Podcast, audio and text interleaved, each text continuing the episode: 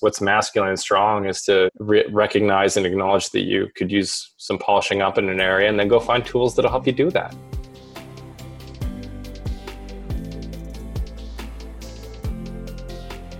Hey, everybody, welcome back to Tales from the Journey. I'm Stephanie Zamora, and today I am here with Sean Gala, founder of mensgroup.com. Sean, thank you so much for being here with us.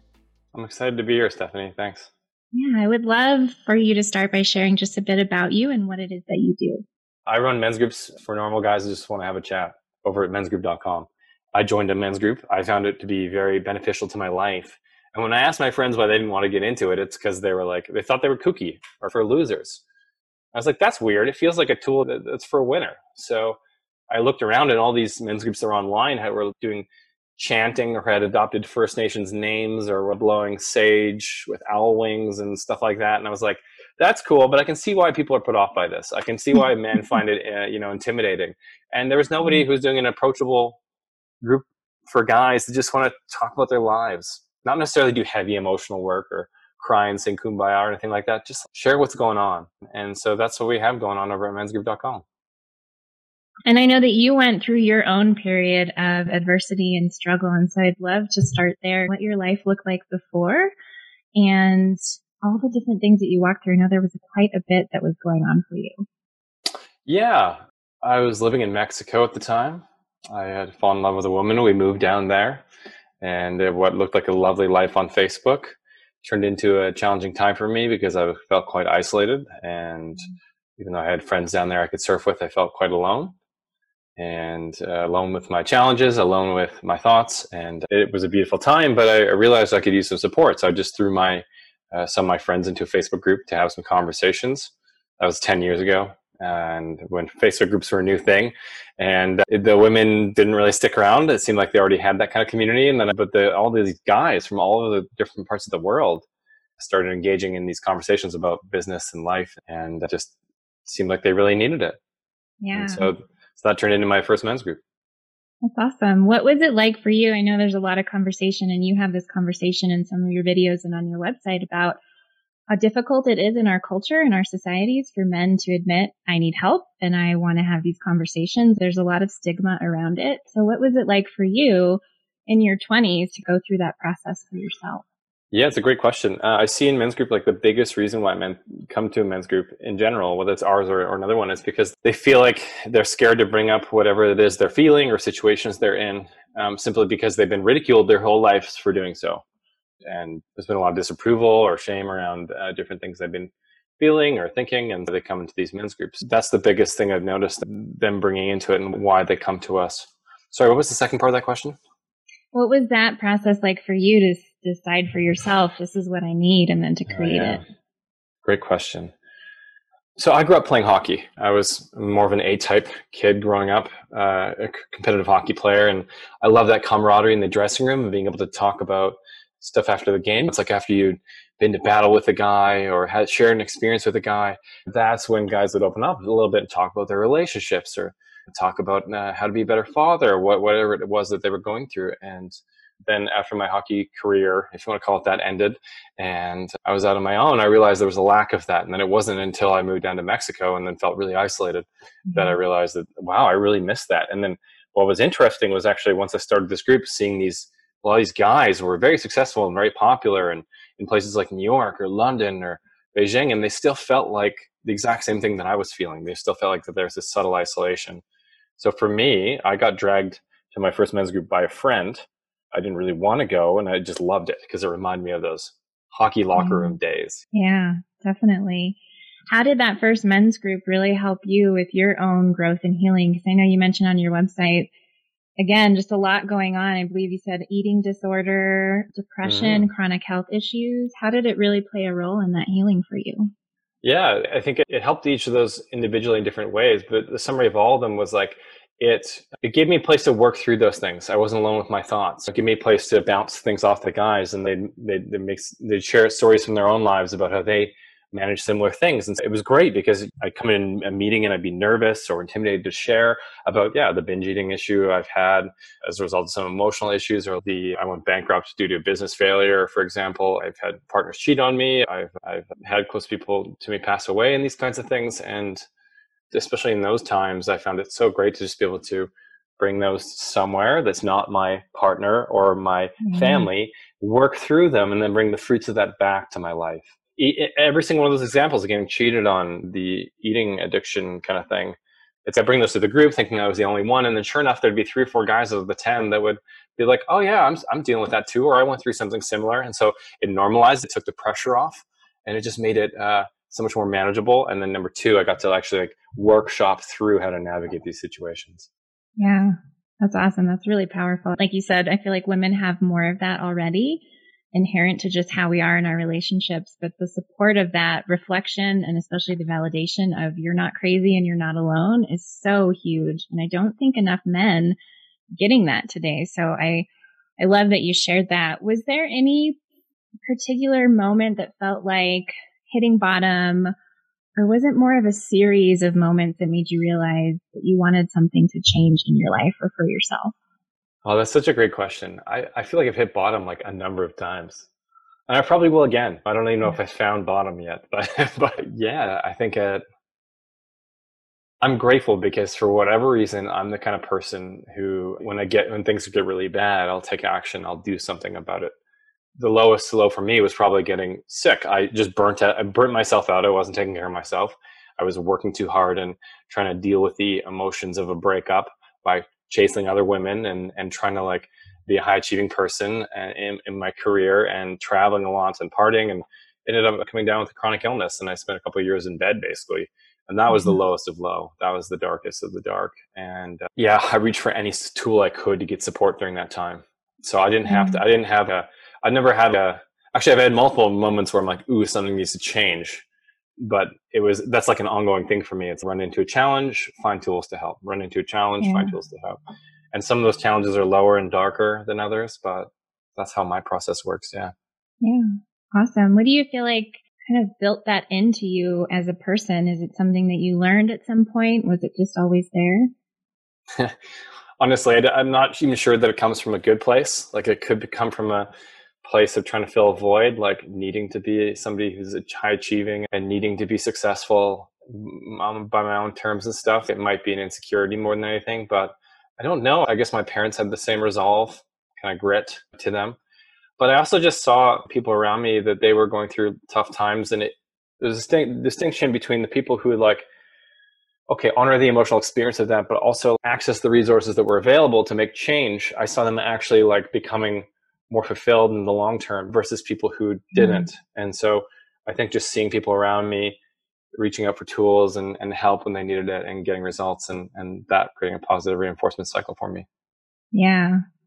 One of the things that we talk about in the journey mapping process, which is the work that I do, is yeah. this idea that the, like the hitting rock bottom, the fall is not the hard part. The hard part is the work that comes after that. And so I would mm-hmm. love to mm-hmm. hear your own take on you were dragged to a men's group that you didn't necessarily want to go to. And now you're having this experience of, wow, I have a resource and I have people that can help me. But what was it like for you, moment to moment, day to day, to really make the choice to create something different with yourself and your life? Oh, it feels impossible, baby. It feels so difficult. So you hit rock bottom, you get inspired, and then three days later, you're faced with your own habits and your own like neurological mm-hmm. hardwiring and stuff like that. And it's it's just really difficult to create change in your life. But I, I feel like that, that now I feel like that is the only journey we can be on. That's like the, that is the true hero's journey, right? It's like ma- mastering that stuff within ourselves and those issues we run into, mm-hmm. our emotional uh, hangups and those kinds of things. So, yeah, for me, it was a process of really taking it day by day. It's like, what can I do about this today? Okay, maybe it's just reading a book, or maybe it's just a small action, but it was like continuing to make progress forward. That was the only answer and there's some days where I didn't, and I had to be really easy with myself, you know, during those times too. But it was just a uh, chipping away, however you can, getting momentum. Yeah, I'd love to know what your self talk was like. I feel like everyone really struggles with that. Yeah. It's easy to look back and say, this is what I did, and I took it moment to moment, and I had to like get the energy to do it. But in those moments, at least for me, there was a ton of beating myself up of why am I still here? Why is this so hard? Why can't I change? I feel like I'm taking one step forward and five crashing steps backward. Mm-hmm. What was that internal process like for you? Yeah, it's a great question. For me, my biggest demon, so to speak, has always been low self worth. And so my default has been to kick myself around and to take whatever's happening in my life, good or bad, and use it as evidence to prove that I'm not good enough. And so, yeah, in mm-hmm. those moments when you've hit a low or you're going through a tough time and you're, it, it was just so easy for me to compare myself to others or to beat up on myself, be like, ah, oh, you're such a loser or whatever. And so that was a big part of the journey for me was actually, and that was the big turning point for me, I think, in my overall journey thus far has been like actually rebuilding that self worth and, and changing that internal narrative. That voice in my head is now a much more of a cheerleader. And now I'm at the point where I don't really collapse into the beating myself up, low self worth thing anymore. But it's been like a five or 10 year journey. Yeah. Yeah. What would you say to the men out there? Again, I feel like obviously both men and women have a lot of self worth stuff that comes from different places, but I feel like men especially carry such a burden of to be a man, I must show up this way. To be masculine, I must provide, I must do these things. Is there any particular advice that you'd give to other men who are wrestling with that internal demon? Yeah, definitely. It's that is the hero's journey again. It's that's the true journey we all need to go on. Like you can't escape that stuff. It's in there. We all have it in different forms. It comes out in different ways for everybody. Nobody's talking about it. And so you either deal with it or you don't. And this is perception that things like therapy or uh, spiritual practices or working with somebody like you or whatever is, is weakness. When, well, in reality, I think hiding from that stuff is weakness. Pretending everything's fine when it's not is weakness. Like mm-hmm. what's masculine and strong is to re- recognize and acknowledge that you could use some polishing up in an area and then go find tools that'll help you do that. And I see guys doing it every day in men's group. 300 pound biker bros, like the most classic macho guys you can do with tattoos all over their arms and everything are showing up and they're like i've been through i've had five breakups recently and i thought it was them but i realize now it's me and some of my emotional reactions and i want to do something about it and i'm like that's cool that is cool that's a winner that gives me goosebumps. That's so awesome. Yeah. Another thing that we talk about in the journey mapping process is the role of mentors. And I feel like that's very inherent to having a men's group, but I'd love to hear more about your own experience with mentors, either internally or externally, and how that really supported you. Yeah, great question. Um, that's a this is a topic that comes up in men's group a lot because guys are joining because they don't have any healthy male role models. They don't really have any mentors, and maybe they didn't have one growing up maybe they did have one, but it wasn't a healthy situation similar to mine. Or perhaps they've just become isolated in their adulthood and they don't have anybody to look to. And so I personally haven't been able to find any like one size fits all mentors. Right? I've been able to pick and choose from books and podcasts and maybe Rich Roll for health or Ryan Holiday for philosophy and maybe this person for emotional intelligence and whatever. But yeah. what I've seen in, in a resource like a men's group is that when you have 12 guys sitting in a circle, there's always one or two guys who've been through it who can act almost like as mentors by sharing their experience and and what they learned and what worked for them and what didn't work for them. And so it's almost like a done for you mentor makeshift situation. Yeah. Uh, that I find very useful. Yeah. You bring up such a great point. Childhood has such a huge impact on who we are and what our subconscious programming is and our strategies for succeeding in life. If you're willing, would you share a little bit about your childhood and how you feel like that contributed to where you ended up at Dark Night of a Soul period? How much time do you have? Because I could talk about this stuff for hours. There's a lot there. There's a lot to get into. I came from a household that was very loving, and then the outside it would look like a Leave It to Beaver kind of family. That's dating myself that reference, but like perfect family, two kids, two parents. We didn't have a lot of money, but we were doing the things we needed to do. I played a lot of hockey growing up. But what you couldn't see from the outside is that it was a bit of a lot of households of this generation. It was like not an emotionally expressive place. And there was a lot of disapproval, shaming, a lot of guilt tripping. And so then I go out into the world with that as my default, think, thinking that I need to people please certain love. I need to, that intimacy is a thing that can be painful, all these things. And then I venture into the world and I run into a few adversities and then that narrative just takes over. And so it really affected my ability to show up at work because I'd run into adversity and it, it just I'd feel be feeling all these emo- strong emotions and I couldn't be effective at what I was doing. It showed up in my health. I think that's a great contributor to why I ran into chronic health issues. And then and then also most importantly, it showed up in my romantic relationships, specifically coming in with anxious tendencies like anxious attachment style and really needing craving intimacy that I didn't get when I was younger. That can be too much for some people.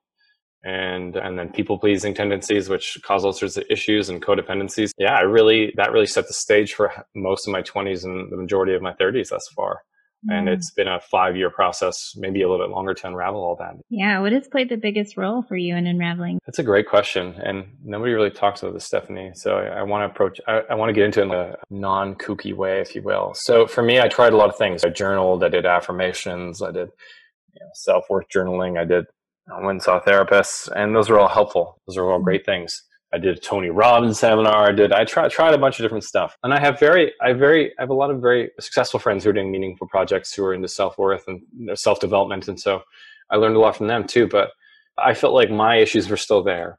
My emotions were still there at the end of the day. I kept finding myself being triggered by similar things and having similar reactions that I and habits that I couldn't couldn't get out of. And the thing that actually moved the needle on that made the difference was something called somatic meditation or somatic mm-hmm. experiencing. And I did it almost as a last resort. A friend recommended that I just go try. I just do go do a session with a, a coach basically.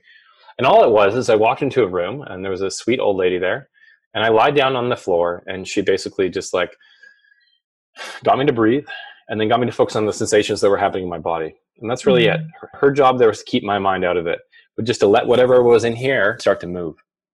And so if I sit with myself often, it's tension in here. And the body holds tension. Any massage, good massage therapist can tell you that. Nervous system just holds on to it when we're stressed. It's the default of how we work. Okay, so we hold on to these things. And so it ended up as I hung out with those things and breathed into them, all of a sudden, oh, there's some crying tingles. All of a sudden, oh, I feel angry all of a sudden. Just little flutters at the beginning. And then over over two sessions, three sessions, nothing really happened. But I was like, I think there's something to this because I'm getting in like that masculine training that I have of like closing off my throat, stopping the emotions from coming yeah. out, pushing them down. That thing was starting to open up a little bit. And I was like, okay. And then sure enough, fourth session, I'm just breathing into those things. She's like encouraging those things to be there and then started coming out. I had a really good cry. I'm like, where did that come from? Because it, it wasn't around anything particular. I was like, okay, there's something to this. There's this well of pain that's held in my body and the more that I cleared that out, the lighter I felt, the less I was triggered by the things I used to be, and the less I experienced things like self worth issues, anger, sadness. Life just got easier. Yeah.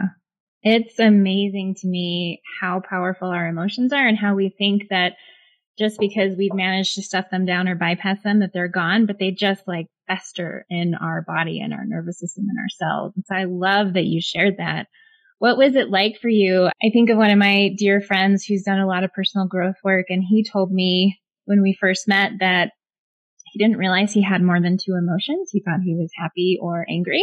Yeah. And when he really, yeah, when yeah. he really started doing his own growth and healing work, being exposed to such a wide range of emotions and having no skill at all in managing them or being able to feel them, what was that like for you? Like learning Chinese or something, like just like completely out of my wheelhouse. Just and it's so uh, intimidating because we've not had any training in this. We've had nobody demonstrate it. There aren't a ton of resources out there for men to get into their emotions. And, and it, don't, don't get me wrong. I think the same things apply for women. I'm sure there's lots of women who lack community and, and have, are reeling to figure out their emotions as well. But I just know men because I've been doing this for so long. And I see them, a lot of them being really intimidated and nervous about getting into it. They don't know if they're going to start exploding all over the place. Are they going to, are they going to collapse into a puddle and not be able to show up for their mm. family and work? Are they going to be ridiculed and criticized as being weak or gay or whatever? Yeah, there's a lot of, there's like a, there's like a real fear in there for a lot of men. Yeah. Uh, such an important topic. I could talk about that forever. and I, I think um, a lot of people, I think a lot of people interpret it as though men don't want to talk about these things, or people right. don't want to talk about these things, when really they're just scared, like like childhood scared, like little kids scared inside about, and they don't even understand why about about yeah. revealing some of the things they're feeling and thinking and. Yeah. yeah. How did I know you talked about it a little bit, but how did unlocking and processing out that all of those stored emotions, how did that start to affect you and your relationships and your life? Yeah, such a great question. Again, how much time do you have? I don't think we have enough time here. The a few areas in my life where I noticed it the most. Number one, I was getting a lot less triggered with my family. So like the the trying relationship I have with my dad, I was just uh, less reactive, less emotional with him. He was doing the same old moves that I was like, I don't know, I'd still be a little bit upset, but I wouldn't like it wouldn't you know crash my entire day or make me fly off the handle or something. Okay, so that's good. You know, I feel like I, I released enough of that pressure cooker that was in my body, yeah. and so I, I, kept doing that. And and in romantic relationships, I stopped feeling so. I, I, felt less needy. Like that, whatever that thing was that I cried out, it was clearly creating this void that was like making me try to feel something, making me try to. That neediness is trying to get me. I was trying to take something from a relationship. And the more that I got that stuff out, the more I could just show up and actually enjoy the experience with feeling less anxiety and less sadness and less putting less pressure on them to fill that void for me. That's a big yeah. thing. Because in a number of my relationships, like I got the feedback that I was putting pressure on, I had unreasonable expectations on them. And that mm-hmm. led them to breaking up with me or cheating or whatever, hitting the eject button. And then with work, I just found adversity in work just easier to handle. I took it less personally. It's just like stuff that might have been considered bad news before. I just switch into problem solving mode. Whereas before I'd be like, oh, this thing isn't going to work and I give up and all this story that was tied to my baggage from before. So yeah, yeah lots of different areas of my life. My health, yeah. Did all you keep doing improved. somatic experiencing work? Yeah, yeah, I have. Unfortunately, my I don't know what you want to call our coach. She's like a sweet old lady. She's like the grandma I never had. I, I, unfortunately she moved away to, to lead trainings in another part of the world, so I haven't found a replacement. But honestly, I feel like I could use it. I don't know if you can relate to this, but I, I just feel a little tense in here. I feel like I could. Yeah. There's something in there. I feel like okay, I'm gonna. I, I could use a good cry sometime soon, or something like that. And so, to be mm-hmm. honest, I could use it, and we. I, I recommend it every day in men's groups. Yeah. You said something that stood out to me and reminded me of my own journey. I had so much stored and unresolved grief and trauma that my body was shutting down. So I had a lot of back and hip pain. I couldn't walk, stand, lay down. Everything hurt. I couldn't swallow. I was having panic attacks and I did what I called a full court press where it was like if anyone recommended anything, I was mm. going to try it. And you said somatic experiencing was a last resort for you. Were there other modalities that you tried? Yeah, it's just normal cognitive behavioral therapy. Yeah. That was great. Talking about it gave me awareness around these things. It's the reason why I'm able to be articulate with them now in a setting like this with you. But the problem with that though is that it was like up here and it wasn't actually helping. I needed somebody mm-hmm. to actually pull this stuff out of me and I needed a coach to do it. I couldn't just do it in my living room by myself. So that's why that made a difference. I tried meditation and journaling and First Nations sweat lodges and group men's groups here, and what else? Self-authoring, like that's Jordan Peterson stuff, uh, like where you rewrite your life story. Affirmations, Tony Robbins stuff, like pos- positive psychology stuff.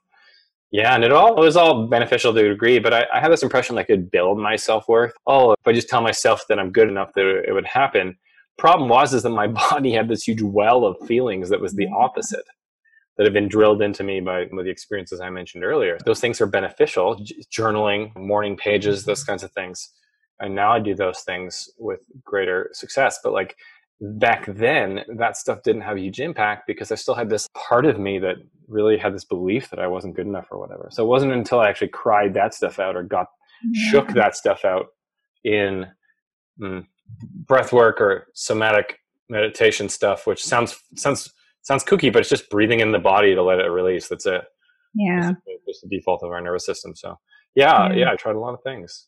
Yeah. Very powerful stuff. One thing I talk about in my work is concept of the void and it's the gateway between surface level life and going deeper into ourselves or connecting with God and source or the energy that is, whatever you want to call it. And I feel like a lot of the times, I know I've had this too, we have resistance to going deep into those emotions because we're so terrified that they're going to consume us. So intellectually, I knew I couldn't disappear from crying. When I would cry so hard and move my grief, I was certain that this was it. I'm just going to disappear. I'm not going to get back up off the floor. Did you have any resistance to those big waves of emotion coming out? Are you kidding? Oh my God, yeah. yeah, I was terrified, and I still am. Like, even though I've done this stuff and I know that it's beneficial, when it's starting to well up, I'm like, no. And now I know enough to encourage it, like over overcome that and encourage it. But yeah, our brains are hardwired to keep us away from pain. And this stuff is painful. It's going dre- going back and dredging up uncomfortable feelings, sometimes painful memories. Mm-hmm. More often than not, I didn't have any memory associated with the feelings. It was just more of a release. And I was left like wondering what that was about. But yeah, it's uncomfortable stuff. And that's why it's the hero's journey. And that's why most, the majority of people out there will not do it. They're too scared of their own feelings, which is tragic. Yeah, so true. Talk to us a little bit about how all of your own growth and healing work and being introduced to other men's groups really set you on this trajectory to have the company and the life that you have today.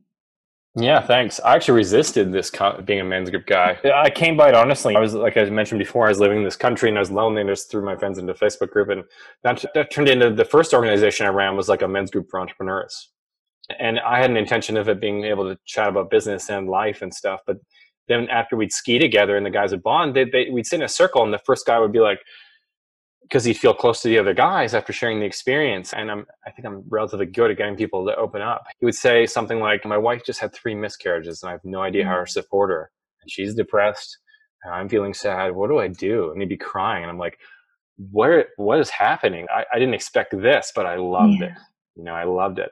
And so I did that for a while. And then I, like, for the entrepreneurs, and I realized it was all personal stuff.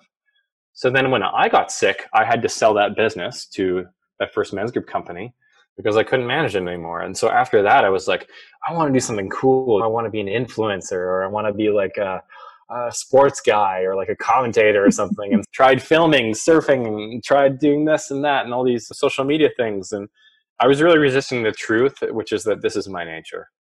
Mm. There's an incredible book on career that I just happen to have here because I was just talking about it in the men's group called Let Your Life Speak by Parker mm. J. Palmer and the whole it's a cute little book about about career the journey of finding career. And it, the concept is that most people try to force like a career and a purpose and a, and a direction. But we really vocation chooses you. Like we all have in nature things we're naturally made for. And for me i just couldn't get away from the fact that i feel it seems like i'm well suited for this. And so mm-hmm. friends started asking me hey can you start another one?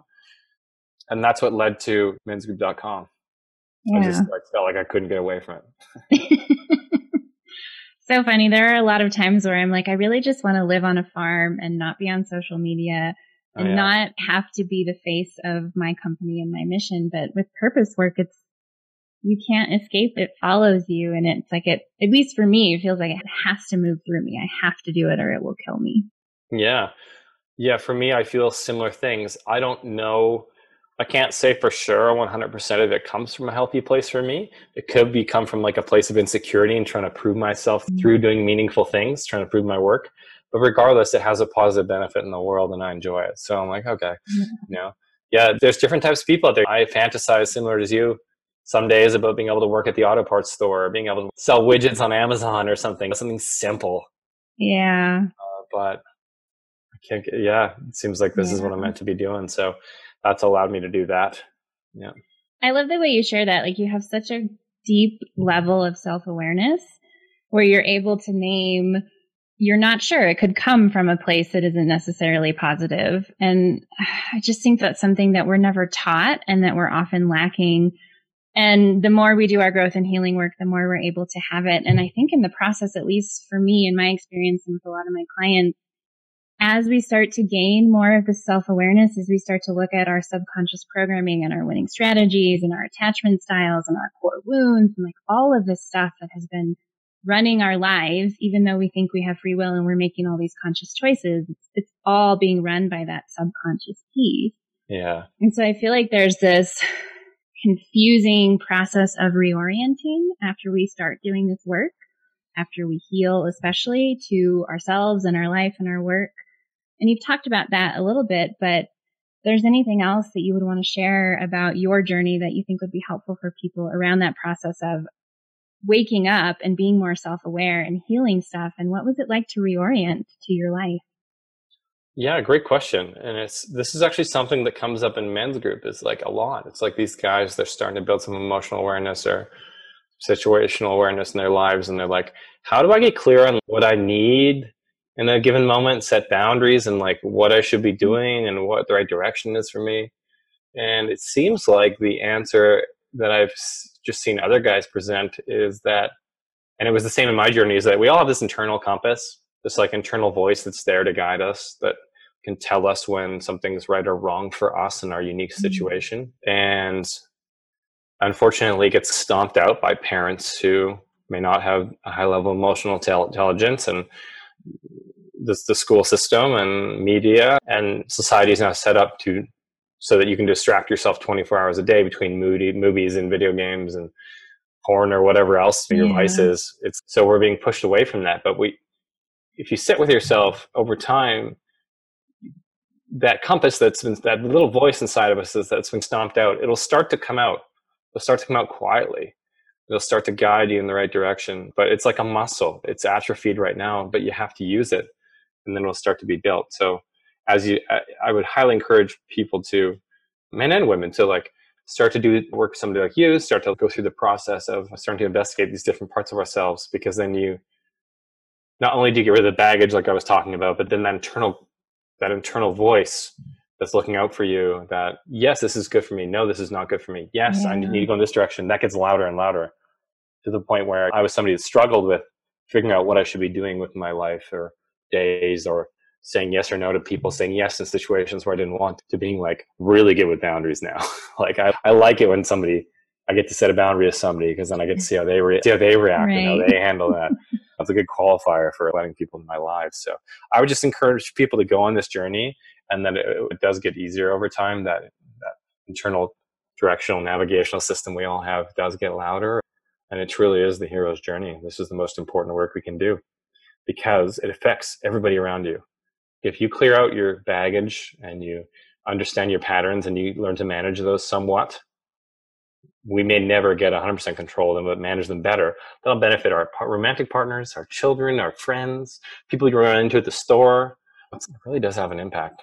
So yeah. I encourage yeah. people to take that first step and get into that stuff. One final thing I'd love to chat about before we close out is this idea of purpose. Mm. And I know, especially at least what I've read and learned around masculine and feminine energy, masculine energy is very purpose focused. And, mm-hmm. and having a sense of purpose, whatever that looks like, is so essential, I think, to everyone's well being, but can be especially to men. And I would love to hear your take on what purpose is and how we can develop it for ourselves. Oh, I don't even know how to answer that. It's such a great question. It's like when people ask me what masculinity is, I'm like, I don't know. I just have my own experience. I just have my own experience of having a deeper voice and broader shoulders and being able to hit things in sports. I don't know what masculinity yeah. is for, for everybody else. Purpose seems to be this little, again, it's, this, it's again, comes back to this little like, this little concept of it's this little whisper inside of you that's this is interesting or this isn't interesting. For I don't know how many people are there in the world. Seven billion people right now. There's probably there's probably like a hundred that would like to do what I do and they would find this interesting. so I don't know why. I, that, I just was just drawn to it. I was just pulled to it. And some people that might be a completely different thing. It might be fishing, or it might be uh, I don't know mm-hmm. uh, writing, or it might be there's just this. We're just drawn to certain little things. And I've been somebody who, luckily, and I don't know why, I've been somebody who pursues those things. And that has led to purposes. When I go down an avenue of, oh, this could be interesting, and I explore with it, I explore it, and I'm like, ooh, this really feels good. And then all of a sudden it becomes something that I want to dedicate myself to. That's how purpose shows up in my life and how I. Yeah, absolutely. I don't, I don't know if I explained that very well.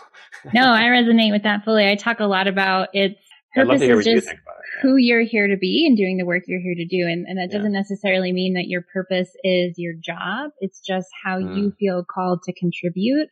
And I believe that we're all born into this life with our purpose is hard coded inside of us. How it expresses itself throughout our life changes based on what we're going through, the times, how we're shaped by life. But it's that it is that drive towards something. And it's like I said, for me, this is my purpose work, having these hard conversations and healing and growth and basically purpose is my purpose. I love helping people step into that, whatever that is for them, but it's this thing that I can't ignore.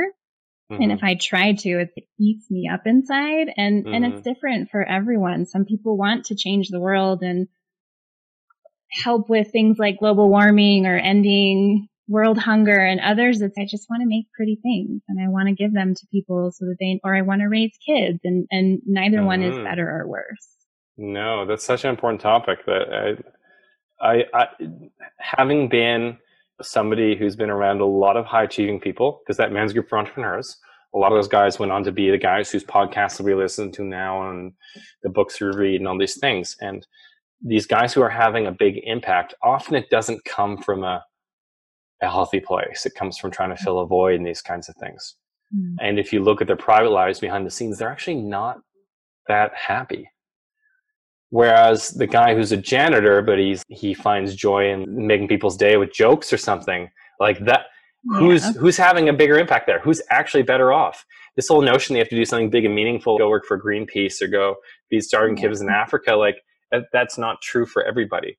I, I was at the border, uh, the U.S. Canada border the other, the other day, riding my bike with my girlfriend, and there's a section where there's no fence, right? It's just like one road beside the other, and a little ditch, and that's it. And so we thought that was cool. So we decided to take our bikes and put them up against the marker that indicates this is the border.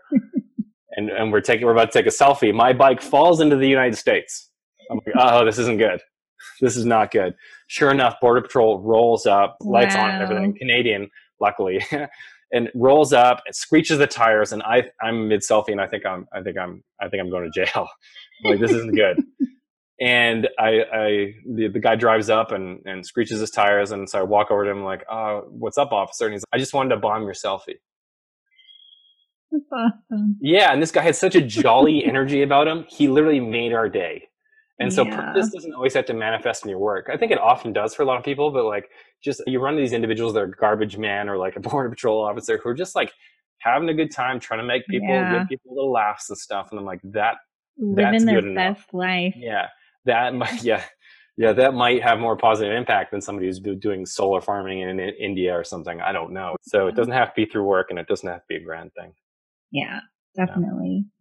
Well thank you so much for sharing so much of your journey we're going to put all your amazing info and links in the show notes but before we sign off if you would share where people can find you that would be awesome yeah it's just mensgroup.com we just run online men's groups there we got a blog with some great resources and just trying to invite as many normal guys to come and have a chat if they feel like it. Yeah. That's awesome. it. Thank yeah. you so much for being here. Thanks, Stephanie. I enjoyed it. Keep up your great work. Thank you so much for joining us today and for being a part of this powerful community of purpose driven individuals. We have a ton of free resources for you at www.talesfromthejourney.tv slash free, including access to an eight week sampler of our renowned journey mapping program. That gives you instant access to impactful training lessons, life changing exercises, and our signature AccuSesh processes that you can implement immediately. We'd love your help in getting the message out and growing our community, so please take a moment to share this episode, subscribe to the podcast podcast and leave us a review on iTunes. I'll catch you in the next episode.